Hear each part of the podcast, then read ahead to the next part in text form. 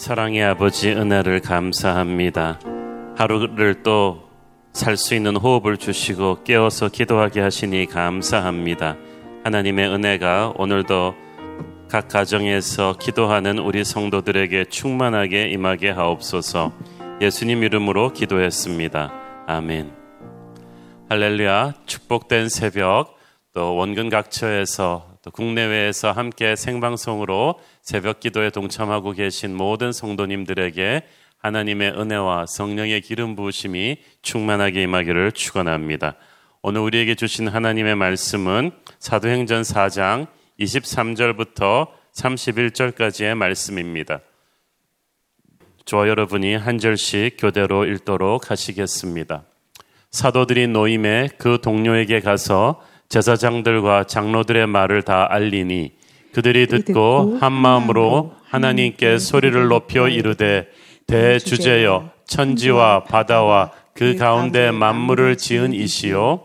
또 주의 종 우리 조상 다윗의 입을 통하여 성령으로 말씀하시기를 어찌하여 열방이 분노하며 족속들이 허사를 경영하였는고?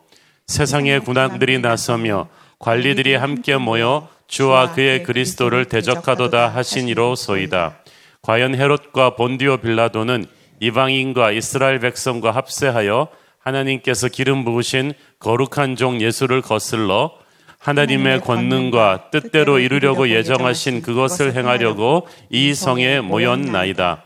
주여 이제도 그들의 위협함을 굽어보시옵고 또 종들로 하여금 담대히 하나님의 말씀을 전하게 하여 주시오며 손을 내밀어 병을 낫게 하시옵고 표적과 기사가 거룩한 종 예수의 이름으로 이루어지게 하옵소서 하더라. 빌기를 다함에 모인 곳이 진동하더니 무리가 다 성령이 충만하여 담대히 하나님의 말씀을 전하니라. 아멘. 성령 받은 사람과 그렇지 않은 사람의 여러 가지 차이가 있겠지만 그 중에서 가장 대표적인 것은 성령 받은 사람은 기도가 달라진다는 사실입니다. 옛날에는 기도를 하긴 했는데 메마른 기도를 했고 내 기도를 했습니다. 그러나 성령 받고 난 다음부터는 어떤 분이 내 안에서 나를 붙잡고 기도해 주시는 것을 느낄 수가 있습니다. 많은 말을 하지 않아도 어떤 뜨거운 것이 울컥 울컥 안에서부터 흘러나오고 내 영혼에서부터 눈물이 나고 은혜가 충만해집니다. 성령께서 내 안에서 기도해 주십니다. 나의 마음을 이끌어 하나님의 마음을 느끼게 해 주십니다. 하나님의 생각과 나를 생각을 연결시켜 주시고 하나님의 뜻과 나의 뜻을 연결시켜 주시는 것 그것이 우리의 기도를 돕는 성령께서 하시는 일입니다. 방언이 터지고 하늘의 언어로 기도하게 되고 또 꼭 방언이 아니더라도 나의 의지가 아닌 하나님이 원하시는 것들을 입으로 쏟아내면서 기도하게 됩니다. 그렇게 자기밖에 모르던 이기적인 사람도 열방을 품는 비전의 기도를 하게 되고 자기 먹고 사는 것밖에 관심 없는 사람이 이웃의 영혼 구원과 또 민족 복음화와 세계 복음화를 위해서 또 기도하게 되죠. 담대한 능력의 기도를 합니다. 내 인간적인 경험으로는 상상도 할 수 없는 능력의 말들이 기도 중에 흘러나오는데 또 시간이 가면 또 그 기도대로 이루어지는 것을 확인하게 되죠. 사도행전은 성령행전이라고도 하는데 기도행전이라고도 불립니다. 그만큼 곳곳에 아주 powerful한 기도 이야기가 많이 나옵니다. 오늘의 본문도 사도행전에 나오는 대표적인 기도 스토리 중에 하나입니다. 24절에 보니까 이 산헤드린에서 풀려난 베드로 그와 요한이 교회 가서 이렇게 그 상황을 보고 하니까 성도들은 다가올 박해를 생각하면서 더욱 담대한 신앙을 갖기 위해서 한 마음으로 기도하기 시작합니다. 어려운 상황 속에서 성도들이 분열되지 않고 한 마음이 될 수 있는 것은 기도하는 것입니다. 박해는 오히려 더욱 교회가 함께 기도하게 해서 교회를 더욱 단단하게 연결시킵니다. 여기서 한 마음으로 기도했다는 것은 어, 모두가 한 영이 되어서 함께 기도하는 기도의 합창과도 같습니다. 합심 기도. 이것은 오순절 성령 강림 때부터 시작되었던 초대교회 기도 패턴입니다. 성도들이 이렇게 합심 기도 한다는 것은 성령 시대의 가장 큰 축복이 아닌가 싶습니다. 합심해서 기도했을 때 오순절 성령을 받았고 이제는 합심해서 기도하니까 그 성령의 능력이 위기의 때마다 교회 위에 불같이 임하게 됩니다. 사랑하는 여러분, 교회가 분열되면 기도가 막히고 기도가 막히면 교회의 능력이 사라집니다. 그래서 우리는 하나 되어 기도할 수 있도록 기도해야 합니다. 거꾸로 말하자면 진정한 연합도 기도를 통해서 옵니다. 관계가 부서져 있다면 팀원들끼리 울면서 함께 기도해야만 합니다. 회복될 것입니다. 진짜 하나 되는 교회는 성격 좋은 사람들이 모인 분위기 좋은 교회가 아니라 함께 기도하는 교회인 줄로 믿습니다. 그들이 한 마음으로 소리를 높여 기도했다고 했습니다. 한국 교회가 익숙한 이 통성 기도의 원조죠. 우리가 언제 소리를 높입니까? 스포츠 경기를 보면서 아주 클라이맥스에서 막 흥분할 때 도저히 감정을 가슴 속에 담아두지 못할 때 고함 지르고 소리를 내지 않습니까? 너무 급해서 멀리 있는 사람을 부를 때도 소리를 냅니다. 너무 힘들고 슬플 때도 소리를 내서 웁니다. 여기서 소리를 내서 기도했다는 것은 이 모든 의미를 다 포함하는 것입니다. 상황이 너무 급하고 내 힘으로 감당 못할 시험이기 때문에 하나님께 비상 SOS를 치는 것, 이것이 동성기도입니다. 내 안에 하나님께서 주신 성령의 열정이 너무 뜨거워서 큰 소리로 기도합니다. 초대교회 성도들이 이렇게 함께 드린 기도는 참 유명한 기도예요. 성령의 능력으로 하나님의 말씀을 전파하는 사탄의 집중적인 방해 공세를 받으면서도 전진하는 주님의 군대의 긴박한 부르짖음입니다. 성도들이 하나님께 기도할 때 24절에 보니까 대주제여 천지와 바다와 그 가운데 만물을 지은 이시오라를 부르면서 기도합니다. 대주제는 종이 주인의 권능을 권위를 높일 때 쓰이는 호칭이죠. 성령께서 이끄시는 기도를 할 때 나는 나도 모르게 하나님을 높여드립니다. 천지와 바다와 그 가운데 만물을 지으신 이시여 창조주 하나님을 인식하게 됩니다. 보통 우리가 문제가 현실의 문제가 힘들어지면은 아주 사람이 시야가 편협하고 소극적이 됩니다. 자기 문제밖에 안 보입니다. 그러나 성령의 기도를 하는 사람은 문제보다 더 크신 하나님을 바라보기 시작합니다. 만약 주님께서 정말 하늘과 땅과 만물을 지으신 전능하신 창조주라면 우리가 두려울 것이 뭐가 있겠습니까? 우리는 때로는 우리를 그토록 괴롭게 하는 현실의 문제에서 한 발짝 물러서서 주님의 높고 위대하심을 묵상해 볼 필요가 있습니다. 기도의 시작은 하나님을 하나님 사이즈로 보는 거예요. 그렇게 될 때 우리는 문제 앞에 위축되지 않고 기도할 수 있습니다. 문제 때문에 기도하다가 이제는 문제를 향해서 선포할 수 있게 되는 거죠. 성령의 감동을 받은 초대교회 성도들은 다윗의 시편 2편을 인용해서 쫙 그, 기도하고 있습니다. 성령이 인도하시는 기도는 항상 말씀을 통해서 말씀을 타고 흐릅니다. 말씀과 기도는 항상 바늘과 실처럼 같이 갑니다. 말씀을 꼭 붙잡고 기도해야 우리의 기도가 딴 데로 흐르질 않아요. 말씀을 붙잡고 기도할 때 하나님께서는 하나님의 뜻을 우리에게 알려주십니다. 기도는 하나님께서 나를 좀 편하게 좀 살게 해달라고 지시하는 게 아닙니다.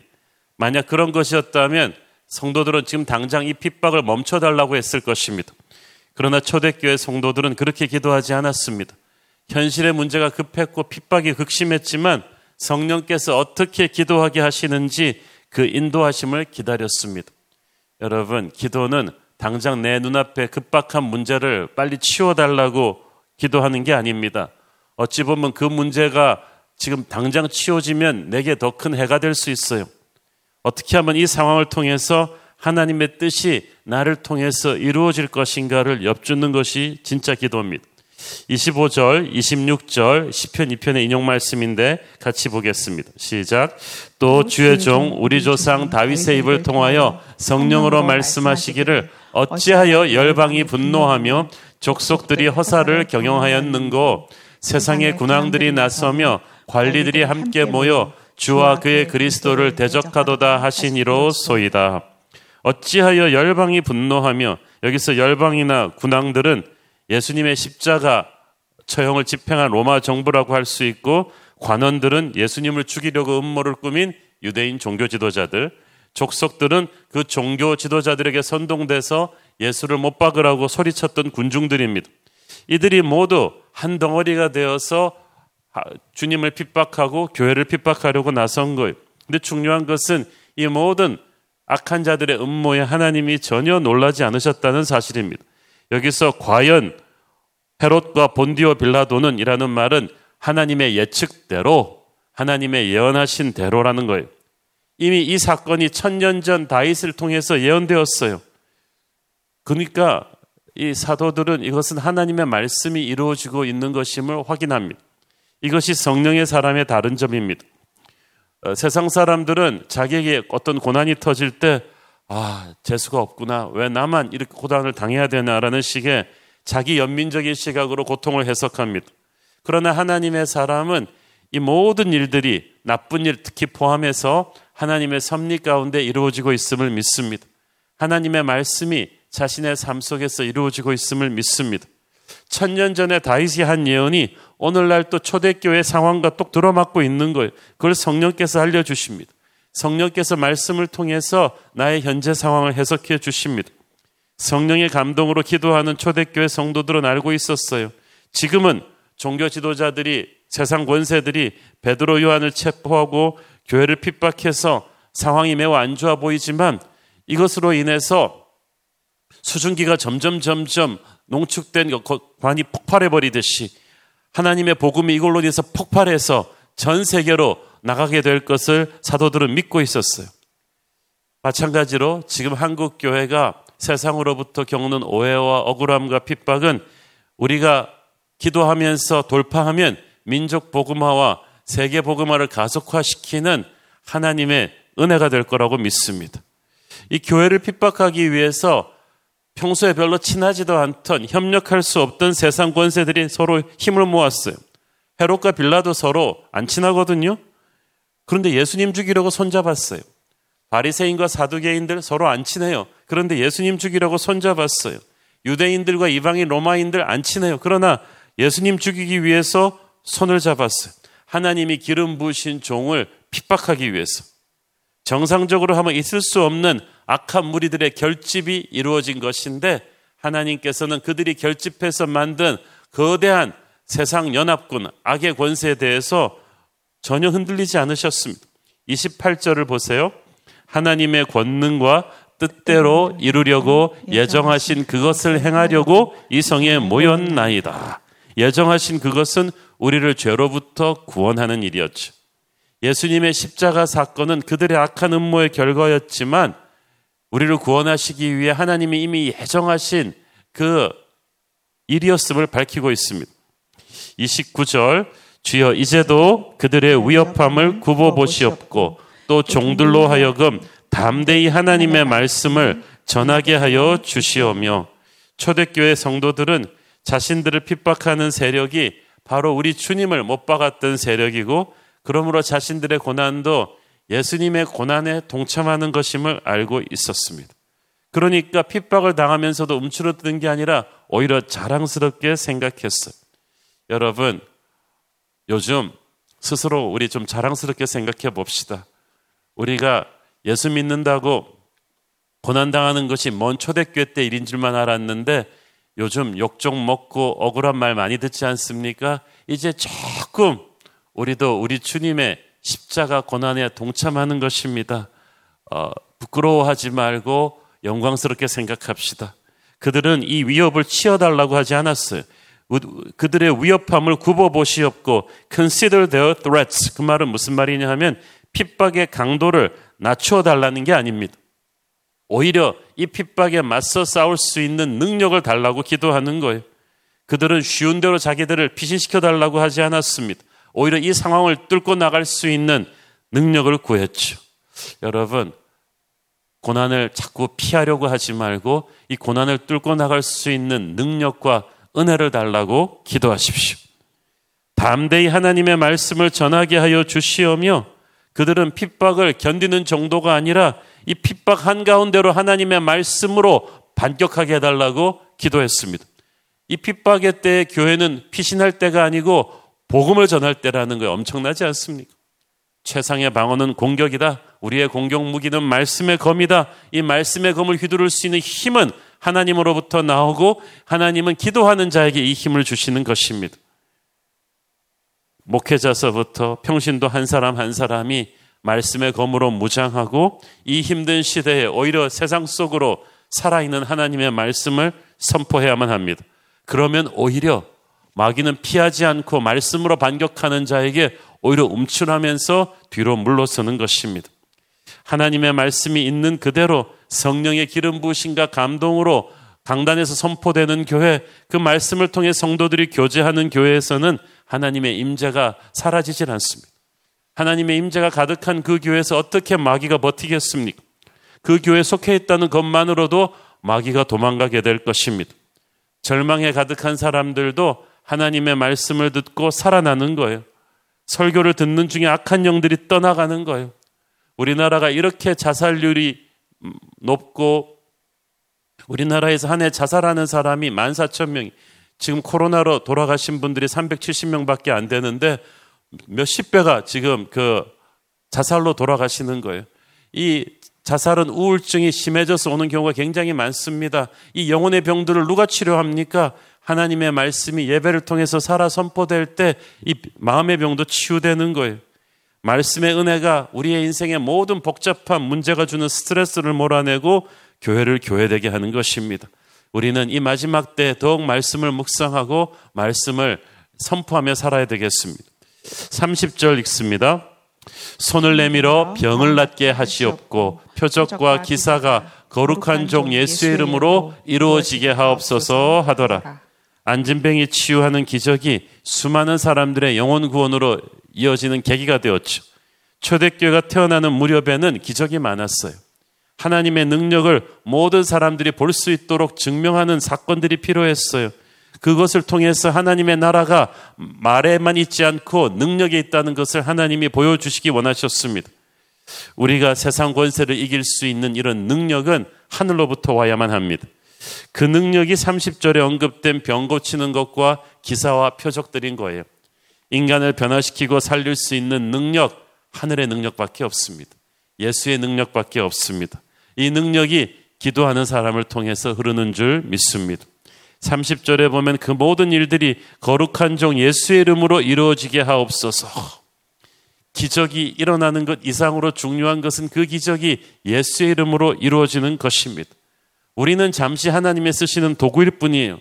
예수님을 통해서 사람이 스타 되면 안 됩니다. 초대교회 지도자들과 성도들은 항상 사람이 영광받지 않도록 예수의 이름으로 모든 기적이 이루어지게 하여 주시옵소서. 항상 예수의 이름으로 여러분의 인생이 다 도배되기를 바랍니다.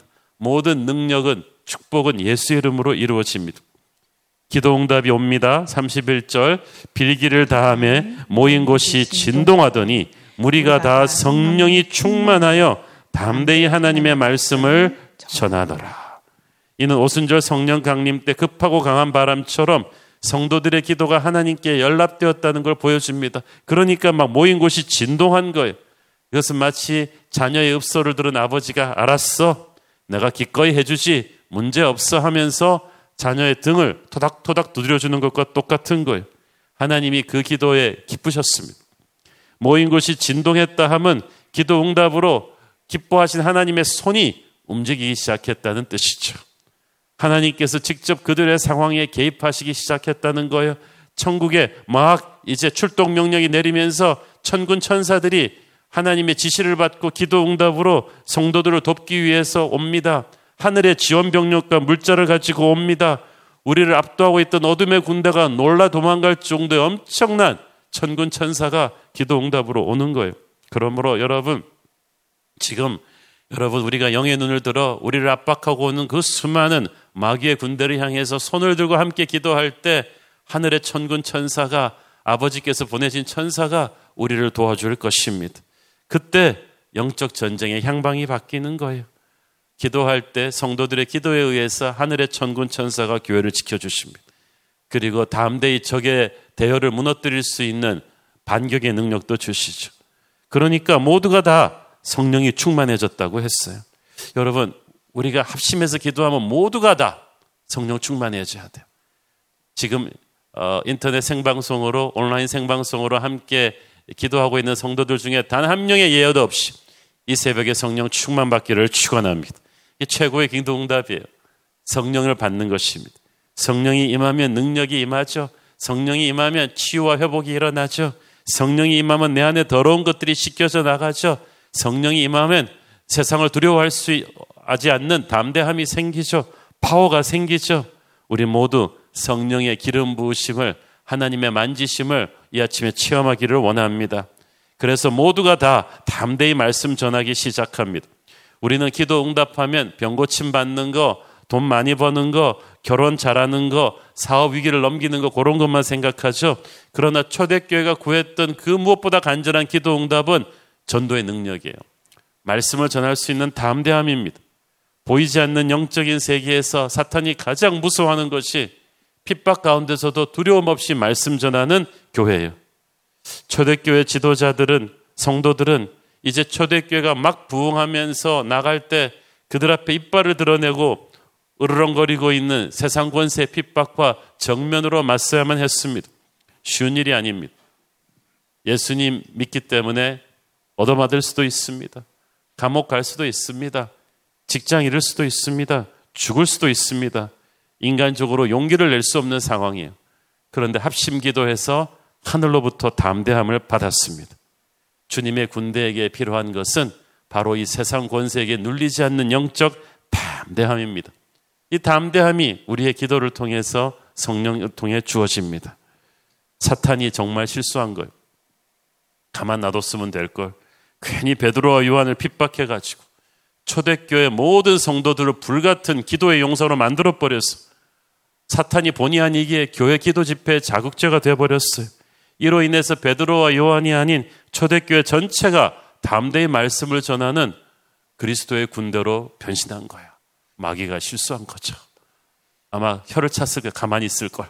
괜히 건드려 가지고 불같은 기도 군대를 만들어 버렸네.